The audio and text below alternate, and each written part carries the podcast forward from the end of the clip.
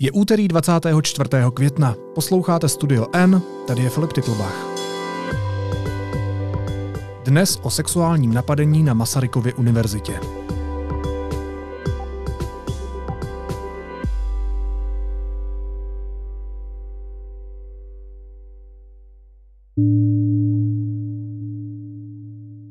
Na Fakultě sociálních studií Masarykovy univerzity skončil vyučující Pavel Dufek záhy poté, co si děkan Stanislav Balík vyslechl svědectví jedné ze studentek. Ta popsala, že ji pedagog po studentském večírku sexuálně napadl.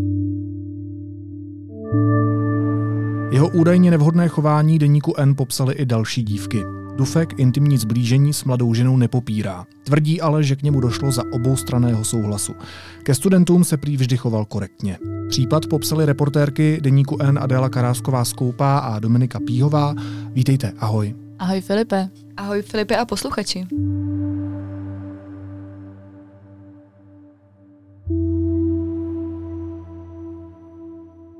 Adélo, jak ta studentka, se kterou jste mluvili, popisuje to napadení od docenta? Popisuje to hodně stěžka, zatím má velký problém o tom vůbec mluvit, takže my jsme si to její svědectví přečetli a potom jsme si o tom s ní povídali. Že ona ho napsala nejprve? Ona ho napsala a byl to takový hodně podrobný popis, co se stalo, a ona tam popisuje, že se, my jsme jí pojmenovali Rita, s Pavlem Dufkem znala jen z povinných předmětů a ze zkoušek, nikdy se spolu víc nebavili. A loni před prázdninami ho potkala na takovém posezení se spolužáky, které se protáhlo až do pozdních nočních hodin, což logicky znamená, že oba asi měli dost popito. A když se potom vydala domů, tak postřehla, že se od nějakého hloučku kouřících lidí před tím podnikem odpojuje i docent Dufek. A jelikož mířili stejným směrem, tak ona ho doběhla, samozřejmě v domnění, že je to vyučující, že mají stejnou cestu, tak se třeba po cestě ještě popovídají. A on si s ní v tu chvíli začal tykat. A ona popisuje, že ho asi nějak odbyla. A teď si vypůjčím její slova. Potom mi řekl, musím najít nějakou lavičku, kde tě ošukám. Řekla jsem mu, že ani náhodou, ptal se proč, odpověděla jsem mu, že jsem ještě s nikým nikdy nespala. Vysvětluje, že prostě nechtěla spát s dvakrát starším vyučujícím, navíc někde na lavičce, a že se její odpovědi docela vysmál. A nasledovala nějaká slovní výměna, kterou má vzhledem k jejímu tehdejšímu stavu e, trochu v mlze, ale vzpomíná, že se ho třeba ptala, e, jestli se snaží se studentkami spát často.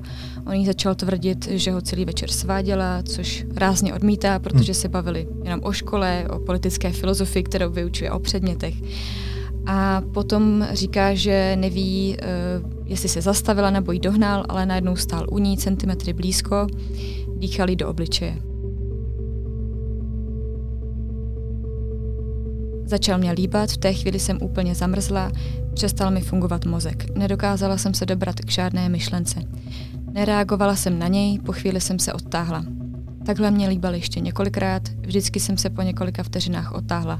Lepil se na mě tělem, tlačil mě zády do zdi. Rita nám vlastně popsala, nebo i v tom textu popsala, že se odtáhla, že jí to bylo nepříjemné, a teďka použiju zase citaci, stáhl mi tričko nahoru pod bradu a odtáhl mi podprsenku bokem z prsou a začal je líbat. Nic jsem nedělala, měla jsem v hlavě naprosté prázdno, vůbec jsem nedokázala přemýšlet. Potom mi sahal do rozkroku pod kalhotky, zase jsem nic nedělala. Když přestal, řekl, nedáváš mi na výběr. A klekl si před lavičku, stáhl mi kalhotky bokem a začal na mě provádět orální sex.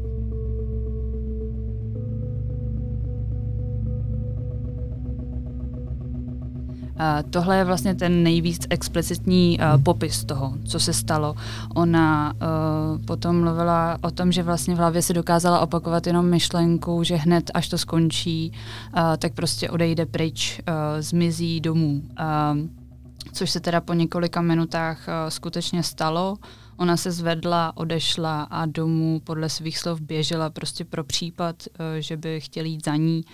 A doma se dlouho sprchovala, další den se svěřila kamarádce, o něco později psychoterapeutce a i když se jí ty nepříjemné vzpomínky na ten večer vracely, tak se rozhodla s tím nějak žít, nechat to být a prostě uh, neřešit to. Ale později se ukázalo, že to vlastně nejde, protože se doslechla, že podobná zkušenost nebo nějaké návrhy ze strany toho dotyčného uh, mohla potkat taky jiné studentky. A to byl ten moment, kdy se rozhodla, uh, že by s tím sama mohla něco dělat. Takže takových příběhů se sešlo víc? My víme ještě o dvou dalších svědectvích, ale nejsou to takto extrémní případy. Nejsou to asi věci, kvůli kterým by někdo někoho vyhodil. Jsou to možná věci, které se třeba běžně stávají mezi kolegy nebo uh, mezi nějakými známými, ale tady je problém, že se to děje na akademické půdě ve vztahu vyučující studentky. A my jsme se bavili ještě se dvěmi studentkami. Jeden z těch případů se týká návrhu, uh, aby se s ním ta dívka líbala. Bylo to zase po večírku, kdy spolu skončili někde ve večerce uh, a tam vlastně padl nějaký návrh, pojďme se líbat, což samozřejmě ta studentka odmítla, protože neměla zájem a popisovala nám, že v tu chvíli vlastně ani uh, jí to nepřišlo ta, tak hrozné, protože už končila ve škole, už, už to prostě pro ní nebylo tak těžké nějak jako vyřešit nebo odmítnout. A druhý případ uh, byla studentka, která se nesetkala přímo s takto konkrétním návrhem, ale zase přišla na party, kde ten docent seděl, už byl poměrně dost opilý a začal s ní mluvit skrz její kamarádku a říkal, co kdyby se mi tato dívka líbila, co by, co by se dělo, co by asi dělala. A vlastně jí to bylo velice nepříjemné a o tom, jak to bylo nepříjemné, svědčí i to, jak potom třeba reagovala ve chvíli, kdy se dozvěděla, že ten docent na škole skončil, že měla opravdu silné emoce, říkala, že se rozbrečela, protože se jí vybavilo hned tohle a zároveň si vzpomněla na to, že vlastně v těch přednáškách ho měla ráda, že to byly fajn hodiny, ale pak si řekla, že to přece uh, nic neznamená, že uh, takový člověk prostě na té škole asi nemá co dělat. Co je to za člověka? Kdo je Pavel Dufek? V jaké, v jaké pozici on fungoval na Masarykově univerzitě? Jak dlouho tam působil? Jak dlouho tohle mohl dělat? Pavel Dufek na té škole vlastně působí uh, skoro dvacet let. Uh, předtím tam také studoval. Už nepůsobí. Momentálně už nepůsobí, protože uh, jeho pracovní poměr uh, skončil jo. dohodou. Je to docent politologie, je to odborník na politickou filozofii, ale jeho osobě upřímně jsme se v tom textu nevěnovali nijak do hloubky. Sice ho v textu jmenujeme, ale ten článek opravdu vlastně není tolik o něm a o jeho osobě.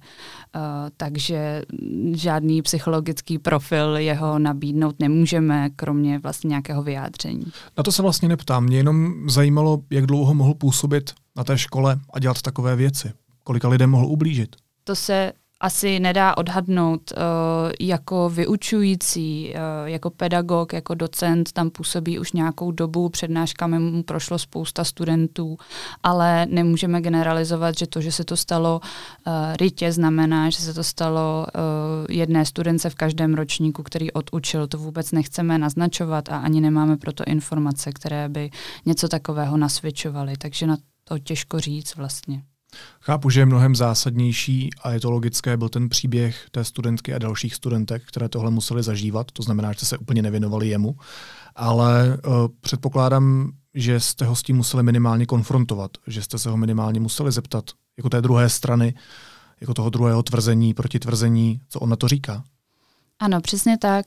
My jsme Pavlovi Dufkovi zkoušeli volat několikrát, abychom získali jeho vyjádření, protože jsme mu chtěli samotné dát prostor pro to, aby to vysvětlil, aby se k tomu nějak postavil i k tomu samotnému rozhodnutí školy, ale i k tomu obvinění. Hmm. On nám tedy telefon nebral, ale mohli jsme mu zaslat otázky týkající se těch okolností a důvodů ukončení pracovního poměru na fakultě. Odpověděl nám na to. Zároveň jsme se ptali, jak probíhal ten kontakt vlastně mezi ním a tou danou studentkou. Chtěli jsme vyjádření k nějakým konkrétním momentům, které ona v té výpovědi popisuje. Zajímalo nás, jestli Pavel Dufek dělal sexuální návrhy i jiným studentkám, jestli s nimi udržoval intimní poměr a jestli takové chování považuje za etické. Takže dostal se do otázek? dostal sadu otázek a v nějakém souhrnném vyjádření, které chtěl, tedy trval na tom, aby bylo zveřejněno v celé šíři.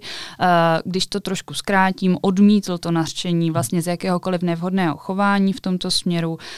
Zmínil, že nic neporušovalo platný etický kodex akademických a odborných pracovníků Masarykovy univerzity.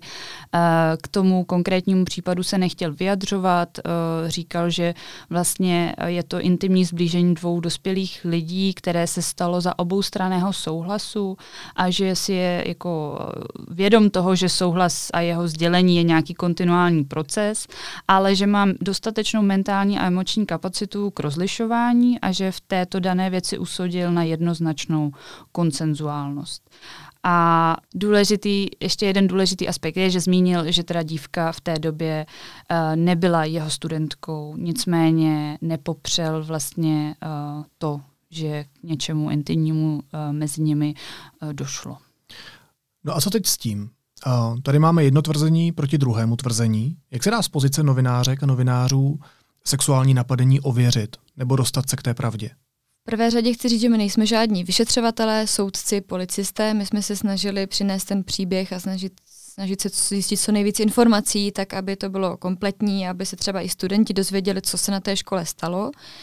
A v této situaci jsme popisovali právě příběh, který už se dostal na stůl děkanovi a padlo v něm rozhodnutí. Takže my jsme se v podstatě mohli opírat o to, že škola už se k tomu nějakým způsobem postavila, mohli jsme popsat tu anabázi, jak se to řešilo, a, takže jsme popisovali ten postup a logicky nás zajímal i ten samotný příběh. A ten konkrétně děkan ověřil tím, že hned po vyslechnutí studentky zavolal její terapeutce a my jsme šli zase tou cestou, že jsme kontaktovali neziskovou organizaci Persefona, která působí v Brně a která nám se souhlasem studentky taky potvrdila, že se na ní v této věci obrátila hmm. kvůli té právní stránce věci, protože oni pomáhají řešit uh, obětem sexuálního násilí nebo domácího násilí, uh, jak se k tomu postavit. Navíc jsme mluvili i se studenty, kteří pomáhali celou věc řešit rytě a samozřejmě víme, že to je složitá situace a že nikdy to nemůžeme úplně stoprocentně ověřit, protože jsme na tom místě v tu chvíli nebyli, ale snažili jsme se proto udělat maximum, aby jsme přinesli prostě důvěryhodnou kompletní informaci. A to je první takový případ, který se na té Fakultě sociálních studií na Masarykově univerzitě v Brně řeší nebo stal? My jsme se na tohle doptávali děkana Stanislava Balíka, který nám tedy řekl, že on osobně řeší něco takového poprvé a že se posléze o tom bavil i s bývalými děkany, kteří nic podobného uh, taktéž neřešili. Uh, mluvčí univerzity Radim Sajbot nám potom říkal, že vlastně na celé univerzitě se v posledním roce řešilo pět případů, ale takovéhle závažnosti opravdu jen jeden, který by tedy skončil i ukončením pracovního poměru. Uh, nicméně to, že uh, univerzita něco takového říká a že samozřejmě ofi- oficiální místa o nahlášených případech uh, neví, ještě neznamená, uh, že se to neděje, protože i ten Rytin příběh ukazuje, že ona sama by se neodhodlala k tomu to začít řešit hmm. s tou fakultou, uh, kdyby neměla pocit, že nějaké riziko, nějaké ohrožení uh, vlastně hrozí i dalším studentkám. Takže jaká je opravdová realita, je těžko soudit. Když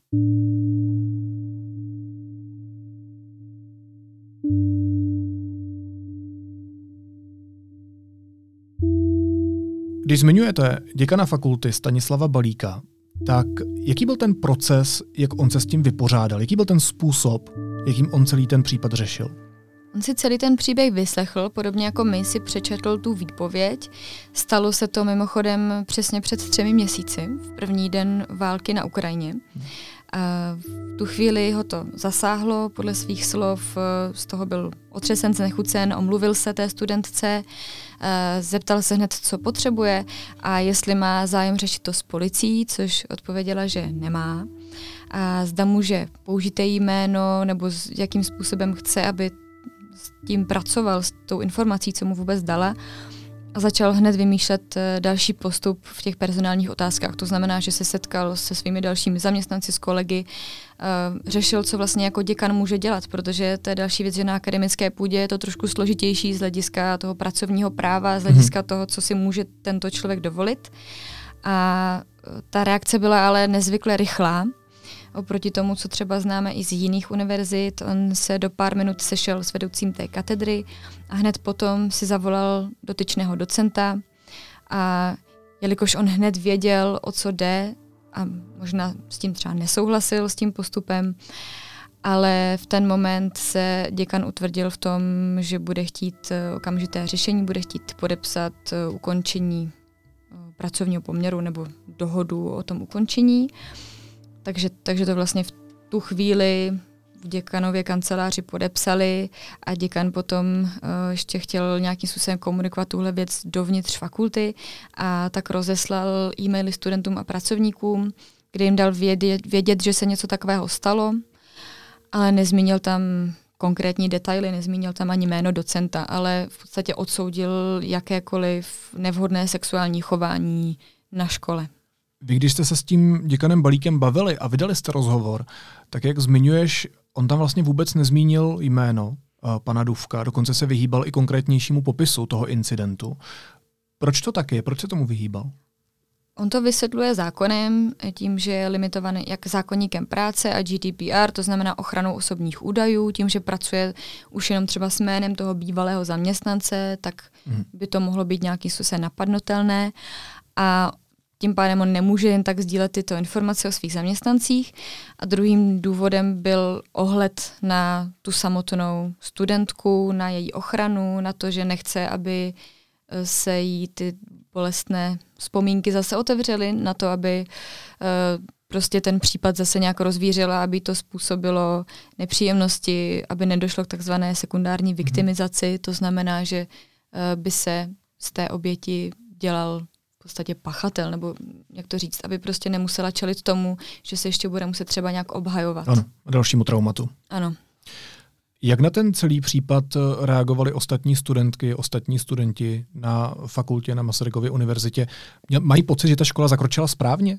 Tady je nutno říct, že studenti a studentky byli vlastně od začátku součástí toho řešení. Oni mhm. od začátku uh, někteří z nich rytě pomáhali uh, najít ten správný postup, jít za těmi správnými lidmi, uh, zjistit, jaké to může mít dopady, uh, na, najít organizace, které ji poradí a tak dále. Takže tady nutno říct, že například studentská uh, komora Akademického senátu na fakultě sehrála velkou roli v tom uh, hledat to nejlepší řešení pro danou situaci. Mm-hmm.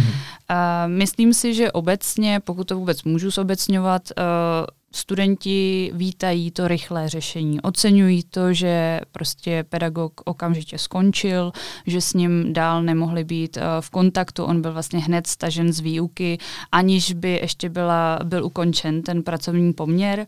Uh, myslím, zároveň ale někteří mají pocit, že těch informací se k ním dostalo opravdu málo.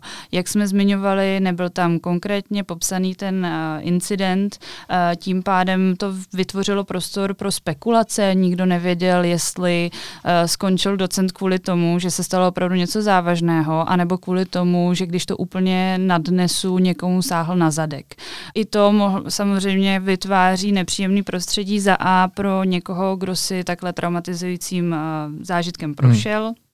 A zároveň to vytváří nějakou informační mlhu, kdy ti studenti opravdu neměli odpověď na to, proč jim daný člověk už nepovede bakalářskou práci, nebo co, co přesně bylo tím důvodem. Takže to byla z jejich strany jedna kritika a ta druhá kritika, vlastně ale velice konstruktivní, směřovala k tomu, že ty mechanismy, jak to řešit, jak nastavit nějaká pravidla prevence, je důležité řešit zavčasu, nejenom v momentě, kdy k nějaké takové události dojde, uh, takže upozorňovali na to, že jak fa- samotná fakulta, tak celá univerzita, uh, tam má ještě nějaké mezery v tom nastavování těch mechanismů, v tom řešení a nějaké prioritizaci toho tématu sexuálního obtěžování. A to nejenom vlastně ze strany vyučující student, ale i mezi těmi zaměstnanci navzájem a i mezi studenty navzájem. Prostě dát tomu tématu více prostoru, věnovat se mu, protože jak vidíme, tak se to děje, objevuje se to a je potřeba na to být nějakým způsobem připraveni, protože i ti konkrétní studenti, kteří to vlastně s Ritou řešili, naráželi na to, že žádný postup nikdy nenašli. Že hmm. Oni vlastně vytvářeli ten postup, který teď díky této uh, situaci se přetavuje do nějakého standardizovaného postupu, který bude použitelný pro případ, že by se někdy, nedej bože, něco takového uh, znovu opakovalo. To je asi symptomatické pro ty české instituce, že se s tím vlastně nesetkali, respektive, že nad tím zavírali oči, nebo se to vůbec neřešilo a teď se hledá řešení na koleni. Ano, akorát tady musím se uh, trošku rýpnout do Masarykovy univerzity, a určitě se týká i dalších univerzit, ale my jsme se opravdu uh, setkali a mluvili s několika studenty, kteří to téma jako velice aktivně řešili hmm. už hmm. několik let. Uh, i se o něm uh, psalo ve cvičném uh, médiu na fakultě, uh, médium Stisk, tam bylo popsány příběhy z různých fakult, z různých částí univerzit, uh, s kauzou Dominika Ferryho a právnické fakulty Univerzity Karlovy se to znova vyzdvihlo na Akademickém senátu, že opravdu tedy, jak bychom se chovali my, kdyby se něco takového stalo, tak to ne, jenom chci říct, že to vlastně nepřišlo úplně jako blesk z čistého nebe. Uh, ty debaty tam byly, ale samozřejmě největším motivátorem něco změnit je potom uh, takový případ, který opravdu uh, jako vede k tomu, že vám skončí docent na fakultě, je zřejmý, že to rozhýbalo něco.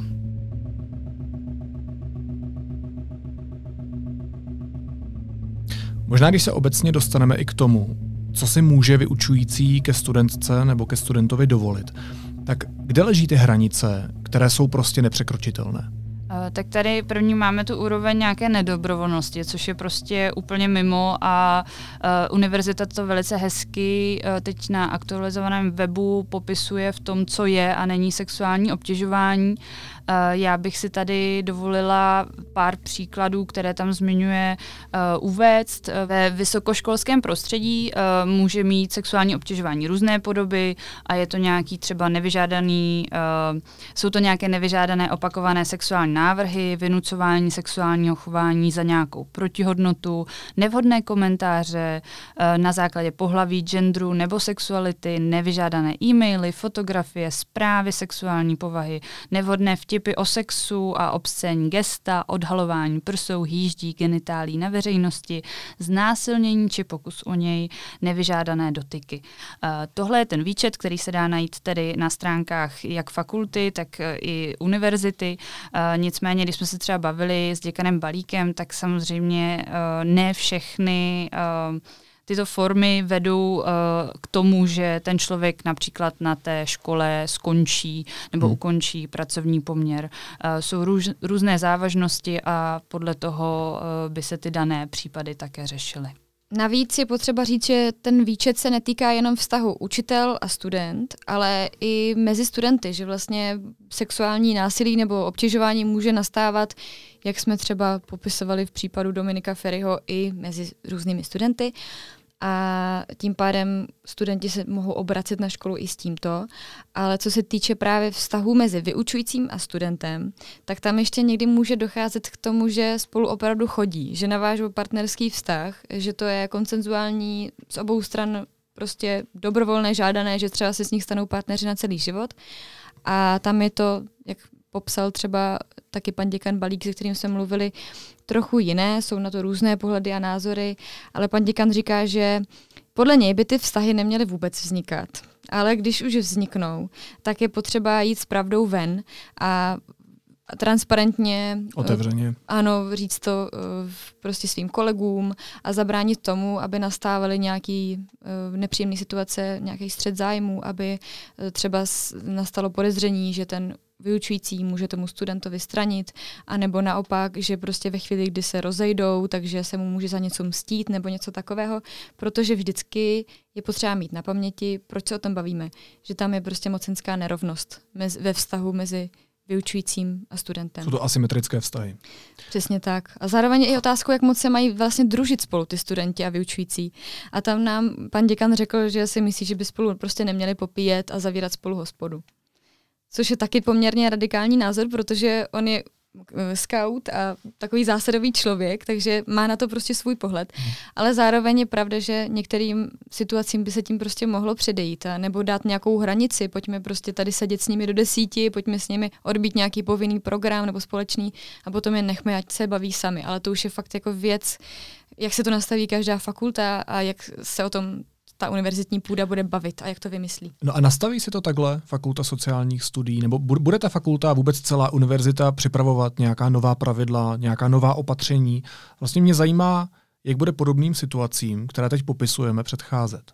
Jak jsme už zmiňovali, téma se ty studenti hlavně snaží řešit dlouhodoběji a v posledních měsících se začínají dít kroky, které už vidíme třeba i konkrétně na stránkách fakulty. Tam se konkrétně objevily takzvané kontaktní osoby, což jsou pro každou fakultu, takže i na univerzitních stránkách je najdeme, jsou to pro každou fakultu dva lidé, na které se mohou obracet kdokoliv, zaměstnanci, studenti, když mají nějaký problém podobného ražení a když mají třeba pocit, že by to mohlo nějak ohrozit fungování té akademické půdy nebo že to je prostě závažná věc, kterou je potřeba řešit. Zároveň dopracovali metodiku, jak v takových případech postupovat a konkrétně na Fakultě sociálních studií probíhají v těchto dnech i školení, která organizuje nezisková organizace Konsent pro vyučující i pro studenty, kde se snaží popsat, co to vlastně je to sexuální obtěžování, jak postupovat, protože spousta lidí možná nad tím ani nepřemýšlí, dojdou k tomu třeba až ve chvíli, kdy se s tím setkají. No a na univerzitě se stejně jako na jiných školách řeší i vznik nové pozice, něco jako ombudsman, člověk, který se zastává těch slabších, ale tam je zase otázka, jak to ukotvit, aby ten člověk byl opravdu nezávislý, aby nepodléhal děkanovi, aby se nestalo, že zase, když se mu znelíbí, tak se s ním rozloučí nebo nebude ho brát vážně. Možná, nebo... aby taky byl důvěryhodný pro ty studentky a studenty. To taky. Taky musí být asi zřejmě nějaká osobnost, která v tobě vyvolá důvěru. Asi ano. A zároveň, aby třeba se nestalo, že uh, to bude nějaký kamarád nějakého vlivného hmm, člověka, hmm. který prostě bude třeba zametat věci pod koberec. Musí to být opravdu jako věrohodná osobnost. My jsme během toho našeho rozhovoru naznačovali, že jde vlastně o takový symptomatický problém. A mě by zajímalo, jestli je to i konkrétně problém českých univerzit, českých škol. To, co tady teď popisujeme, se děje nějak častěji i na ostatních českých univerzitách a vysokých školách? Uh, nechci úplně určovat sama tu frekvenci toho, jak často se to děje, nicméně i z naší práce tady v deníku N uh, vyplývá, že se to děje, že opravdu už nejde se bavit o tom, že někde na nějaké univerzitě je jedno snílé jablko, které prostě uh, něco způsobilo. Uh, Naposledy třeba přinesl případ Liberecké univerzity kolega Petr Vocedálek, kde se tedy jednalo o stížnosti na chování docenta Richarda Jedličky. My jsme v únoru psali kauzu nebo případ sexuálního obtěžování docenta na Filozofické fakultě Univerzity Karlovy Petra Christova, který byl z katedry divadelní vědy a těch témat je několik, opakuje se to. Uh, už jsme zmiňovali případ taky Dominika Ferryho, takže je to i na různých úrovních, ať už jde o studenty a, a studenty nebo vyučující a studenty a jsou tady i další případy, například FAMU nebo DAMU, kde se nějakým způsobem hledají ty hranice, jak nastavit vztahy navzájem v rámci té akademické půdy. Uh, takže nedokážu říct, jak je to časté, ale rozhodně nemůžeme říct, že je to úplně výjimečné. Říkají reportérky deníku N, Dominika Píhová a Adéla Karásková-Skoupá. Moc vám oběma děkuju, že se tomu věnujete. Mějte se hezky. Ahoj. Děkujeme, Filipe. Ahoj. Taky díky, naslyšenou. Následuje krátká reklamní pauza. Za patnáct sekund jsme zpátky. A kdo to tady krotí? No Marko Ivanovič, Matěj Formán, Štěpán Pechar, Divadlo bratří Formánů, Česká Filharmonie, Decadensers. To je pořádná divočina. To je jak u nás doma. Kniha džunglí, divadelní, hudební a taneční představení pro všechny. Od sedmého června v Azilu sedmdesát osm.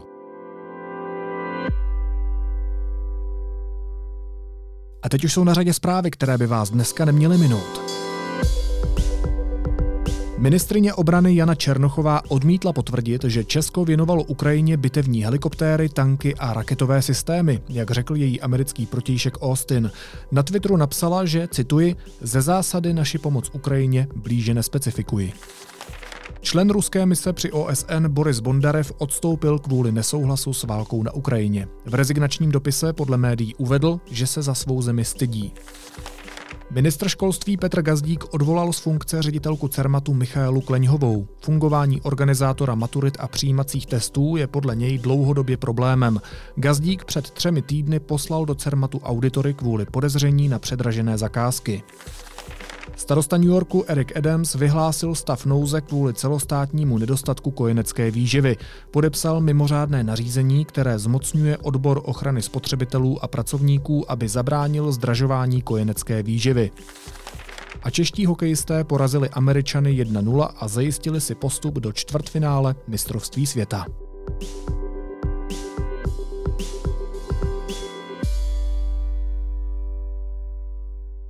A na závěr ještě jízlivá poznámka. Rusko stáhlo svou kandidaturu na pořádání veletrhu Expo dva tisíce třicet. Tamní ministerstvo zahraničí tvrdí, že by jeho přihláška za současné situace prý nebyla hodnocena spravedlivě a nestranně. Důvod je ale úplně jiný. Kreml totiž začal kvůli Putinově válce vytahovat ze skladů tanky, které patří do muzea, a na světové výstavě by tak nebylo co ukazovat. Naslyšenou zítra.